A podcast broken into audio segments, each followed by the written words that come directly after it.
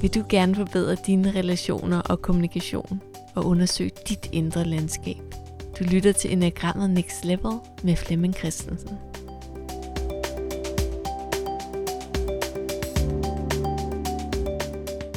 Jeg er Charlotte Hej Hase, og jeg taler med Flemming Christensen. Og vi, øh, vi dykker ned i typerne lige nu. Og øh, Think About It har en grunduddannelse, der hedder Basic, hvor man i tre dage virkelig går ned i det og undersøger ens gave og kernekompetence og andre ting. Så det her, det er en, en smagsprøve, kan man sige. Og Flemming, vi er jo nået til træeren, og du ja. har jo, øh, kan man sige, et forhold til den her type. Det har jeg så også. Ja, jeg kan jo relatere mig meget til, til træeren. Jeg tror sådan lige, hvis vi skal sætte scenen også her for den her lille podcast, så er det jo sådan en, øh, vi har besluttet at snakke en halv times tid om typerne. Der er jo meget mere at sige, og hvis nu man havde hørt om etteren og toeren, så er der dukket nogle ting op der. Det er bare ikke lige det, vi tager op om træer, så tager vi nogle andre vinkler op om træerne emnet er jo kæmpe, kæmpe stort. Det er derfor, vi bruger tre dage på uddannelsen.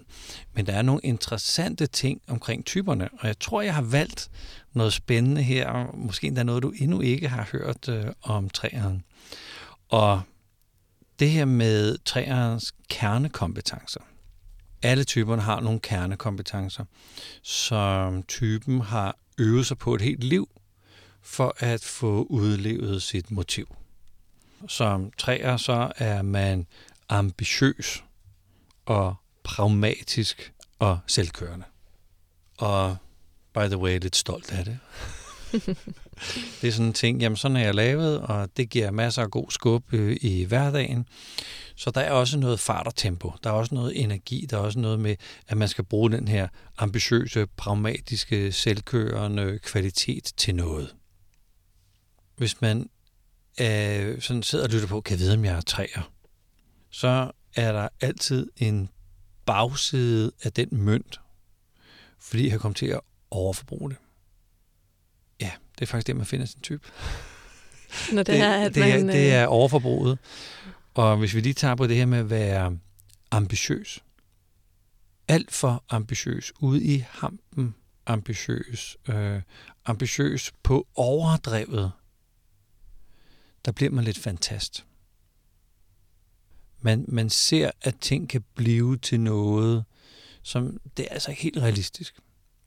Man taler om det nærmest som om, man allerede har gennemført det. Man øh, tilegner det sig som en del af ens øh, personlighed. Så jeg synes, at jeg er rigelig ambitiøs. Og på et tidspunkt, så udkom jeg med tre bøger samme år. Mm. ja. Og det havde jeg ikke lige øh, luret, at det skete. Det, det var som forlagene, de blev ligesom færdige med bøgerne der og sådan noget. Så jeg havde ikke rigtig styr på det, men der kom bare tre bøger samme år. Da jeg sagde, sagde ja til den første, tænkte jeg, jeg har da rigeligt med tid. Så kommer den næste ind og siger, det var da også en god idé, så lad os gøre det rigeligt med tid. Og så får jeg en idé til en bog mere rigeligt med tid. Men det bliver lidt fantastagtigt. Og lige pludselig, fordi der så ligesom er ligesom et forlag, der gerne vil have bogen på et bestemt tidspunkt, og man ikke selv bare kan flytte deadline, så hænger man på den. Og alle kan jo sige, jamen, det er da, det er da øh, klart, du ikke kan nå det. Det er da klart, du føler dig presset. Hvordan fanden kunne du overhovedet komme til at sige ja til det der? Men man er, man er urealistisk med tid. Man er tidsoptimist og man presser ting ind. Og jeg har personligt oplevet, at min krop skulle trække stikket, før jeg sådan lige opdagede, at jeg bare havde presset mig selv alt, alt, alt, alt for meget. Jeg opdager det ikke selv. Og der er masser af træer kolleger ude i danske virksomheder, som skvatter om på gulvet. Altså går så det ud, som om det var øh, toppen af poppen, havde styr på det hele. Men lige pludselig sagde kroppen bare, nu du, nu er du kørt ud over, du kørt ud over klippen. Så man kan sagtens som træer ligesom sige, ja, ja, ja, ambitiøs, det er så lige mig, og det kører for mig. Men det der med, at, at fantasten også bor derinde, det kan være der, mange træer opdager sin type. Hvis vi så kigger på det pragmatiske. Pragmatisme handler jo egentlig om, at finde en vej frem, lave en beslutning, komme i mål med noget, lave en løsning. Og jeg er meget, meget pragmatisk. Jeg har siddet ved et, øh, ved et møde, hvor vi skulle lave en stor international øh, online-uddannelse. Og øh, hele studiet var fyldt, og vi havde hentet eksperter ind, der skulle alt muligt. Og øh, jeg tror, vi skulle bruge 10 dage i studiet, hvor den her ekspert så, øh, øh, og han har været i Danmark en uge inden, så når vi kommer til studiet, så siger han, øh, jeg, ved faktisk ikke, om jeg har lyst. Jeg tænker, hvad mener om du ikke har lyst? Ja, men der er et eller andet med studier og sådan noget. Så det der med at blive filmet, det var, det var så ikke lige ham. Hvad taler du om? Og alle de andre flippede sort.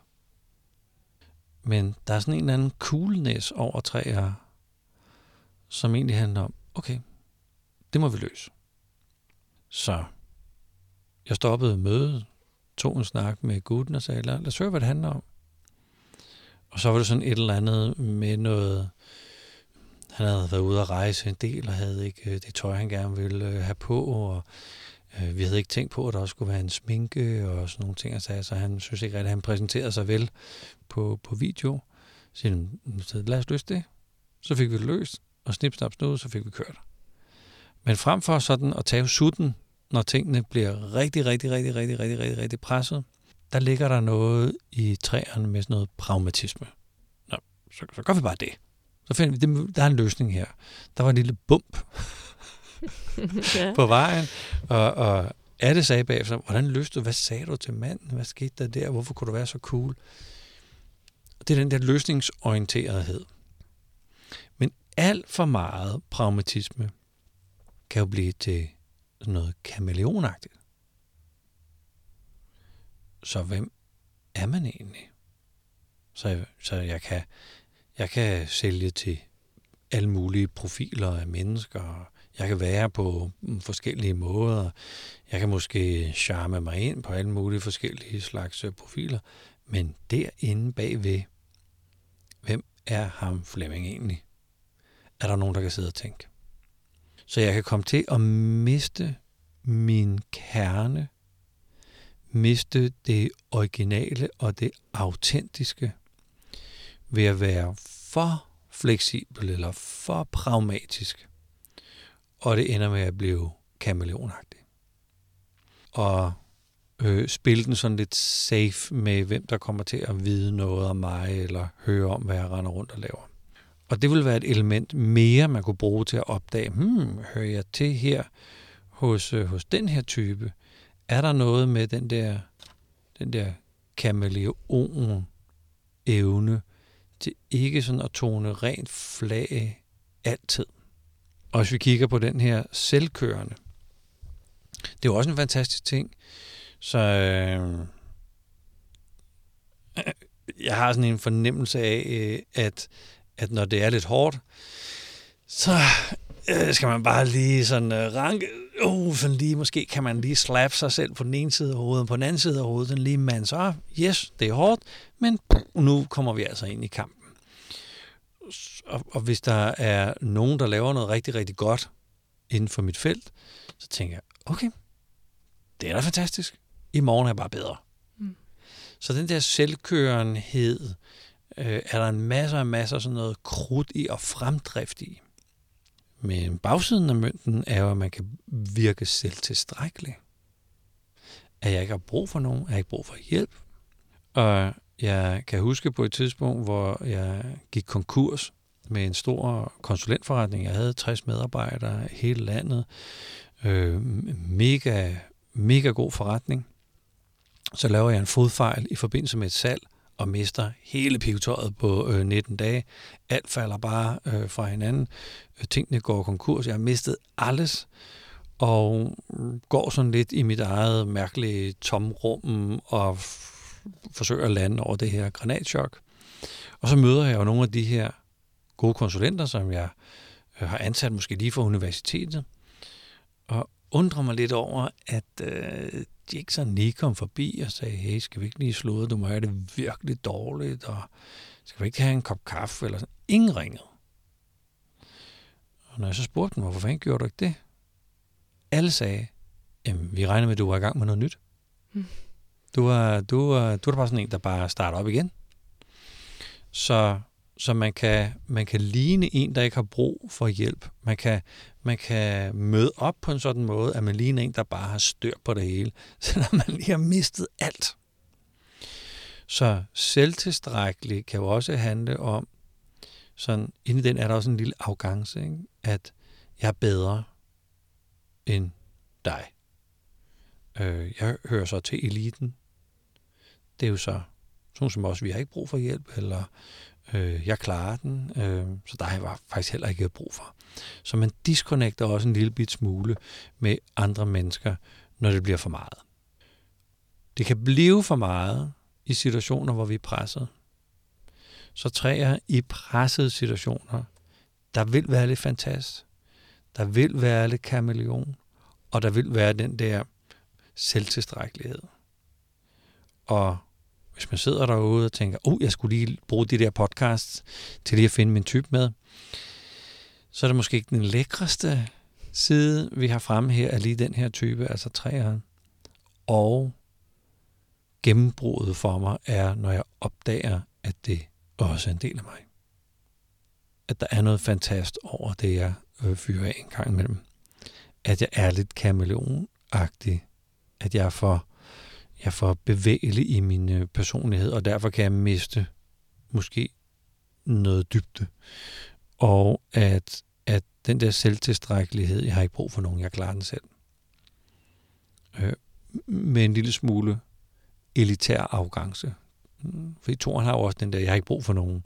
Men træerne har den der med, fordi jeg er bedre end dig. Det er sådan en lille, lille trigger for træerne. Ja, og det gælder for os alle sammen. Altså, vi har jo alle sammen den her med, vi vil gerne øh, finde løsninger, vi vil gerne øh, frem i bussen, vi vil gerne vinde og sådan noget. Og for træerne er det bare dobbelt op. Træer vil gerne vinde. Så det, det er dem, der står til familiefesten og smider øh, cricket, øh, eller hvad det nu kan være, langt ud i haven, hvis det ikke lige... Øh, ja. Øh, og og øh, når man går rundt i parker i København, så bliver det der øh, spil med sådan nogle klodser, hvor man står og kaster klodser efter hinanden og sådan noget. Det bliver jo spillet ret meget. Og jeg går altså ind i det for at vinde. Mm. Jeg er der for at vinde. Jeg er der ikke for at hygge mig. Nej. Så kan man gøre alt muligt andet. Hvis der er et spil på banen, så spiller vi det, og så skal vi lige der reglerne, så kører vi efter reglerne, og så vinder vi. Ja. Jeg husker en situation med, med Philip, hvor vi spiller... Og Philip er din søn. Vi, Philip er min søn, ikke? Hvor øh, vi spiller fodbold. Han er måske 10 år, og vi spiller fodbold op i haven. Og jeg har købt sådan nogle mål, vi kan have derude. Og på et tidspunkt, så får jeg straf. Og målene er så små, at man kan jo ikke score på de der straf. Det kan ikke lade sig gøre. Men vi spiller for at vinde. Så jeg giver den måske sådan lige lidt mere kul, end man normalt vil gøre øh, på den her bold. Så det, der egentlig sker, det er, at jeg fejrer fødderne væk under ham. Så han, han, ja, han bliver simpelthen skudt ned, og bolden går så i mål. Og jeg tænker, jeg har scoret. og min kæreste på det tidspunkt, faktisk min hustru på det tidspunkt, synes, det var død tageligt. Og, øh, og unge græd jo, og, øh, og jeg kunne bare mærke, jeg kan huske, den der, jeg, jeg mærkede, at jeg fik mål. Det var det, det handlede om. At score mål. Det kan godt være, at jeg skød lidt hårdt, og, og han ikke rigtig havde de der spaghetti-ben, der var stærke nok til at klare en, øh, en øh, sådan en, øh, en tyret bold der. Men at vinde, det, det bor meget, meget inde i træerne. Og hvis Philip så siger, men kan du ikke gøre dig dårlig? Ja. Så tænkte det kunne jeg godt. Men så spiller vi bare et andet spil. Fordi det her spil, der gør man sit bedste. Man bruger sig selv så meget, som man overhovedet kan, og man trykker den bare af. Så man kan ikke gøre sig dårlig. Eller hvis man gjorde det, så spiller vi så er det bare et andet spil. Så er det handicapfodbold eller sådan et eller andet, hvor man øh, øh, binder øh, øh, sin, sin ben op, eller man øh, putter sten ned i skoen, eller man spiller med bare tæer, eller så, så, så laver man et handicap på, på sig selv, som der er noget, man ikke kan. Så, så, kan vi, så er det det spil. Så skal vi bare finde ud af, hvad, hvad skal vi binde din ben op med, eller hvilken, hvor stor skal den sten være, som du skal have i skoen, eller så på en eller anden måde, så øh, det at vinde, der spiller vi altså efter reglerne. Mm. Jeg, jeg, nu ved jeg så ikke lige med min far, hvad han relaterer til, men, men jeg har bare lyst til at fortælle, at det har også altid været sådan noget med, at han ville vinde alt. Øh, og, og jeg kan huske dengang, at ham og min bror kom hjem, min, far, min bror var flyttet hjemmefra, og jeg kunne bare mærke, at den her gang, der havde min bror vundet. Øh, endelig i tennis, og nu vinder han altid, ikke? Ja. Men det der med, altså det er jo egentlig ret smukt, at man ikke kigger ned på børn, eller man ikke går ned i øjenhøjde. Altså, at man, altså, fordi han var jo 100% med i de, altså han var 100% og er 100% legebarn. Og det er der jo også noget fint i, at mm. man ved godt, at, at, at jeg er her 100% med, med alt. Ikke? Altså jeg giver alt, ligesom du siger, så fældede du lige. Det, det har vi da også oplevet. Ikke? Ja. Og, og det er også derfor, at, at man holder op med, at jeg tog ikke med ud at cykle til sidst, fordi jeg vidste, det var en race. klart. ja. Helt klart, ja. Helt klart. Så, og, og kommer man hjem, skal man lige fortælle, hvor lang tid, hvor langt var det, og hvor hurtigt gik det, og så videre, og så videre. Men jeg synes, helt det er en ret sjov, øh, sjov træk. Men helt klart. Og der er også sådan et eller andet i, øh, i legebarnet, jeg har altid leget med Philip. Altid leget.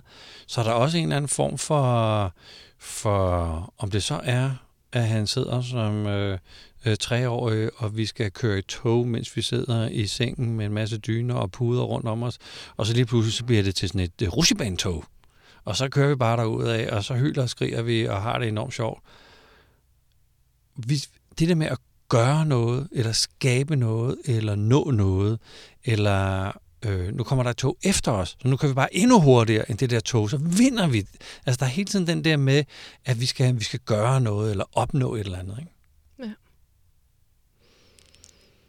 Ja, så vi kom fra kernekompetencen og bagsiden af det. Og øhm, jeg tænkte på, om du har en eller anden historie, der ligesom viser øh, træer typen. Ja, den bedste historie, jeg har hørt om træertypen, er en lille landsby. Er der øh, en gut, som tænker, jeg skal simpelthen lære mig selv at kende. Så han forlader landsbyen, går op i bjergene, bygger sig en lille hytte. Og alle landsbyen øh, tænker, ja ja, så hvad kan de tænke? Så slapper vi af med ham, eller det går nok mærkeligt, eller what, så tjekker du ud af samfundet, eller hvad ved jeg. Så de havde sådan lidt øh, ne- negativ energi på det, men så fiser han derop, og han bygger sin hytte. Og så går årene. Og så er der nogen, der ligesom får nys om, at han er blevet en vis mand. Så øh, de går op for at finde ham. Og der er så en gut, der finder den vise mand og kommer tilbage igen med kæmpe, kæmpe smil på. Og er helt oplyst og tigeren er faldet for ham i det her liv. Og det begynder sådan at skabe sådan lidt, øh, lidt øh, støj i landsbyen, fordi så vil de andre også op og finde ham. Men han vil ikke fortælle, hvor han har fundet ham, den vise mand. Så alle må ud i bjergene og finder lige pludselig, så bliver det mere og mere kendt. Og med årene, så er køen en lang op til den vise mand. Altså man skal nærmest stå i kø i ugevis når man så står øh, i køen der, så falder man jo snak med folk.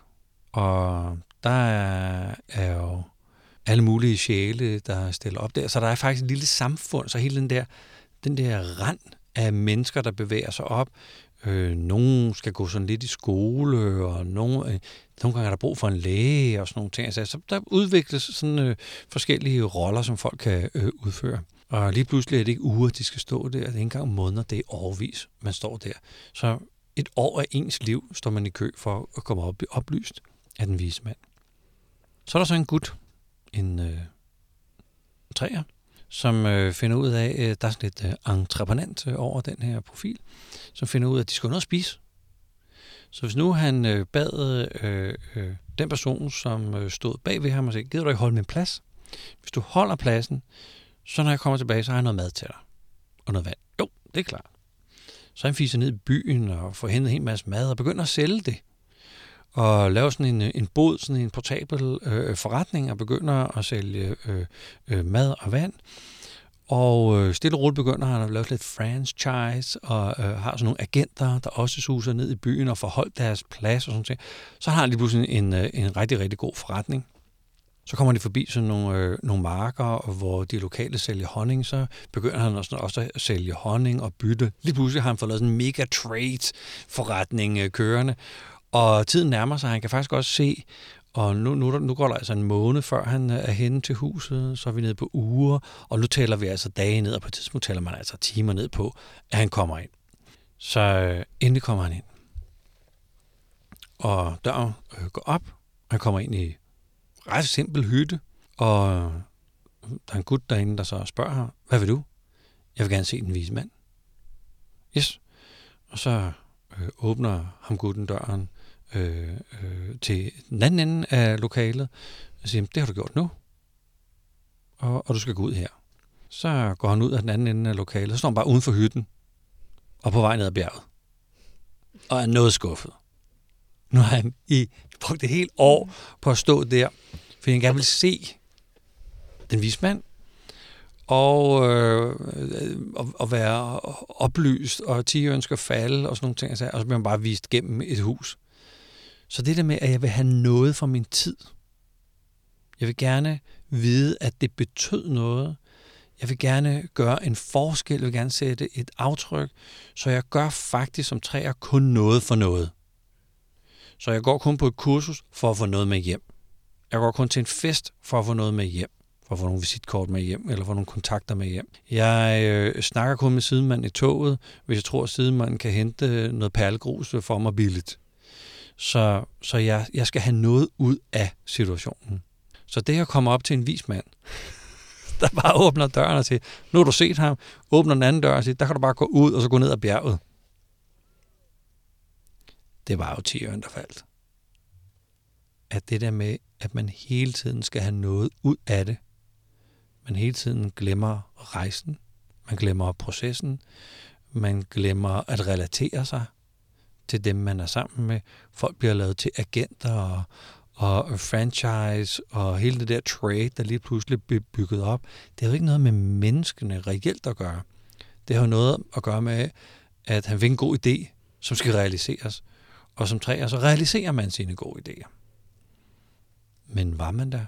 Kunne ventetiden være brugt på noget smartere, ren forberedelse til at se en vis mand?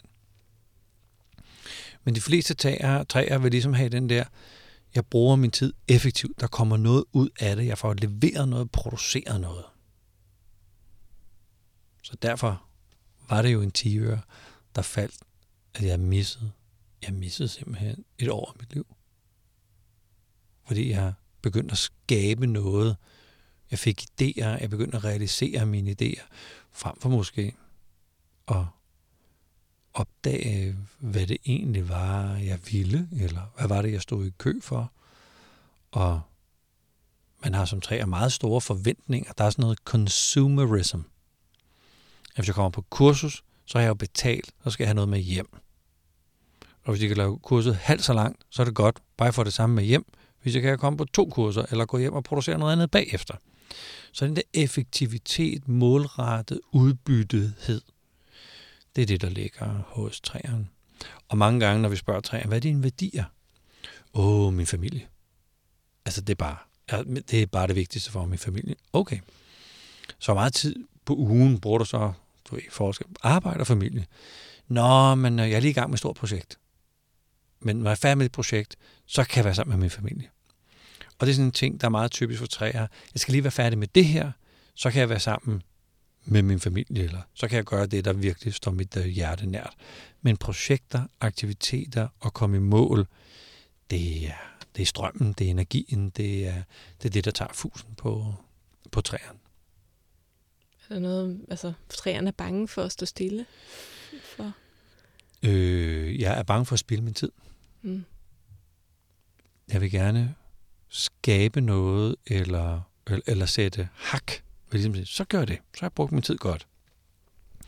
Og det kan godt være, at øh, Jeg havde en træer på et kursus på et tidspunkt, hvor hun sagde, jeg kan sagtens slappe af og bare nyde og læne mig tilbage sådan en lørdag der, hvor man lige sidder med en kop kaffe og lige ser en god Netflix og kigger lige et par, par dameblade og får sådan lige de sidste ting med, og får også ligesom læst øh, avisen, så man ikke lige noget om fredagen, så læser man også lige avisen og hører lidt radio, og sidder måske for en god snak undervejs, øh, planlægger lidt, laver nogle lister på, hvordan vi skal have købt ind til, øh, til aftensmaden. Måske går jeg i gang stille og roligt med at tørre lidt støv af, så jeg kan sagtens sidde sådan og slappe af.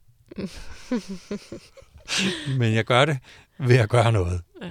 Så det er det med rigtig bare at sidde og slappe af at blive ladt op, eller finde sig selv, eller gå på opdagelse i, øh, hvorfor hun er det, jeg starter alle de her ting. Det kan godt være lidt svært for træer. Men så er det jo super pragmatiske, og kan hele tiden forklare sig selv, nå jo, men altså, det er jo så min måde at slappe af på. Jeg kastede en gang med en, som øh, mega megatræer, og som på et tidspunkt sådan øh, forklarede øh, andre på et foredrag, hvor meget hun mediterede. Jeg tænkte, okay, det, øh, det havde, jeg, synes, jeg synes ikke, jeg har set det så meget. Jeg brugte selv meget tid på at meditere på det tidspunkt, og tænkte, det, hvor, hvor skal det egentlig hen? Det gjorde hun mange gange i løbet af dagen, hvor hun lige lagde sig på sofaen og lige lukkede øjnene og mediterede. Ej, det er lur. Så det lød meget fedt med at sige, at man mediterede, men det du egentlig gør, det er, at du tager dig en lur, men du kalder det meditation, fordi brandingmæssigt er det smart. Men du sover.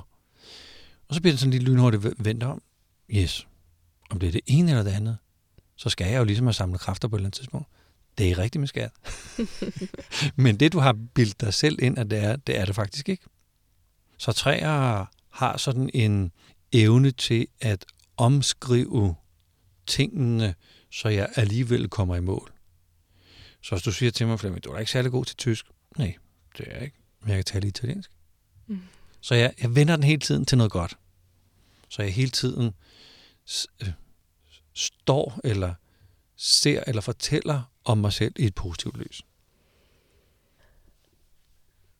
Træer er jo faktisk nærmest en beskrivelse af vores moderne samfund. Mm. At det er præstationer nå noget. Børnene i skolen skal jo øh, evalueres meget tidligt. Øh, de skal bestå nogle eksamener. Så, så man kan sige, at i det samfund, vi lever i, er sådan lidt et træer samfund. Så hvis man er træer ind i det, kan man godt tro, at så må de trives. Mm, nærmest ikke. Fordi træer kan komme til at overforbruge sig selv. Hvis jeg overforbruger mig selv som træer, så kommer jeg så kommer jeg væk fra mit, min sjæl. Så når vi møder træer, der er landet i skal sige, deres lektie med træer, så er det ligesom fundet ud af at være modige nok til at være tro over for, at deres being bliver deres doing. Normalt så vil man som træer tænke, det er min doing, der bliver til min being, altså den jeg er. Men det er, når jeg møder op med mig, at jeg begynder at skabe noget, der er originalt, der er holdbart, der er brugbart, som andre på en eller anden måde kan lade sig inspirere af. Og det er sådan lidt en invitation til, til ungdommen, at drømme lidt mere om, hvad, hvad skal du bruge dig til at stå lidt mere ved ved, ved dig, og ikke ligge under for, jeg har sådan en, øh, en hadfetish, øh, det her med at være en influencer. Det er jo så moderne, at, øh, og der er mange unge mennesker, som ligesom tænker, ja, nu vil jeg gerne være en influencer. Så man sætter sig ned og finder ud af, hvordan kan jeg være en influencer. I gamle dage, altså, da jeg var ung, der var man influencer, fordi man havde gjort noget, og så blev man en influencer. Man havde øh, rejst til Nordpolen og vandret over Nordpolen. Man havde været opdagelsesrejsende og havde øh, let efter øh, det skønne Arabien. Eller man, man, havde, man havde bedrevet et eller andet stort, så man havde noget erfaring. Jeg er lige i gang med den der øh, Big Bill-bogen med ham, øh, danskeren, der flyttede til USA og øh, blev en influencer, fordi han leverede noget. Og det, at man i dag ligesom tror, det er en jobtitel, at hvis jeg gør et eller andet, så kan jeg blive en influencer. Tænk, hvis jeg kan gøre en forskel med at være mig, uden at jeg skal sælge min sjæl. Fordi det er det, der er faren for træerne. Så jeg tænkte, det har lige lyst til at, at klemme Ej. ind her i vores uh, snak om, uh, om træerne. Nej, hvor fint. Og ja. det tror jeg også, jeg tror også, jeg, jeg smilte før, fordi jeg kan genkende rigtig mange af de ting, mm. du siger. Mm. Øhm, og jeg har skrevet en bog, der hedder Generation Multiorgasme, og den handler om, at vi er en, og det, det er det tidsånden også, som du siger, at vi er en tid, og vi er en, det kan jeg mærke for mig selv, jeg vil hele tiden mere. Ja. Øhm, og jeg er aldrig tilfreds. Mm. Det der multiorgasme kommer fra, fordi øhm, jeg tror, at når jeg når dertil, så er jeg tilfreds, så er jeg glad, og så vil jeg fejre det. Men det gør jeg ikke. Nej. Jeg siger, nej, det var, så kan du gøre det bedre, eller ja. hurtigere, eller der er jo nogle andre, så det skal du også lige. Og det er jo, det er jo meget spændende, du siger med sjælen, altså, at, man, at det kan godt være, at det er en positiv egenskab i den kultur og det samfund, vi lever lige nu, og man får nogle succeser, og man udretter nogle ting. Men, øh, men det kan være svært at stoppe op. Det er også derfor, jeg spurgte ind til, jeg ved, at du øh, mediterer. Det må være svært, øh, når man relaterer til træer i starten, at gøre, og det er noget, jeg selv har rigtig, rigtig svært ved, som jeg er begyndt på. Øhm, fordi man er sådan lidt det der hungry ghost. Altså, der er sådan der er en tomhed, og der er et eller andet, man er bange ja. for at stå stille. Og jeg er bange for, at så når jeg ikke det, jeg skal. Ja. ja. Altså, når du lige bruger ordet multiorgasme, så tænker jeg, at der også er noget præstation i det. At man kan give nogle andre en multiorgasme. Og hvis jeg gør det, så er jeg bare en rigtig lover. Og mere for at føre den tilbage til de unge. Ja. Hele den der misforståede præstation, også ud i den erotiske verden. Altså, man kan sgu godt komme til at sælge sin sjæl.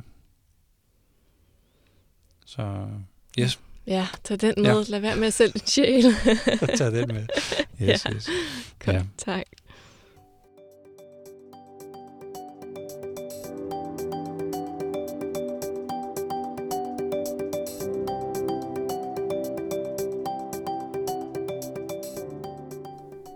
Tak fordi du lytter til Enagrammet Next Level podcast.